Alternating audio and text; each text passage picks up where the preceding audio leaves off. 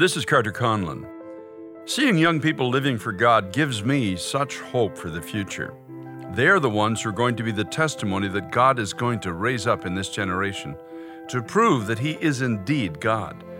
As young people begin to adopt God's plan for their lives and lay aside the things that would keep them in mediocrity, they will come into a supernatural life.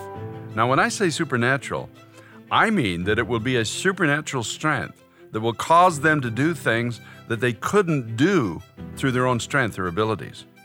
God will give them the giftings, the wisdom, and the courage to do what He's calling each of them to do. You will never know the supernatural life of Christ until you start moving into the call that He has for your life. Don't let it just be young people who call out to God today. You call out to Him too. It's never, ever too late because it's now time to pray.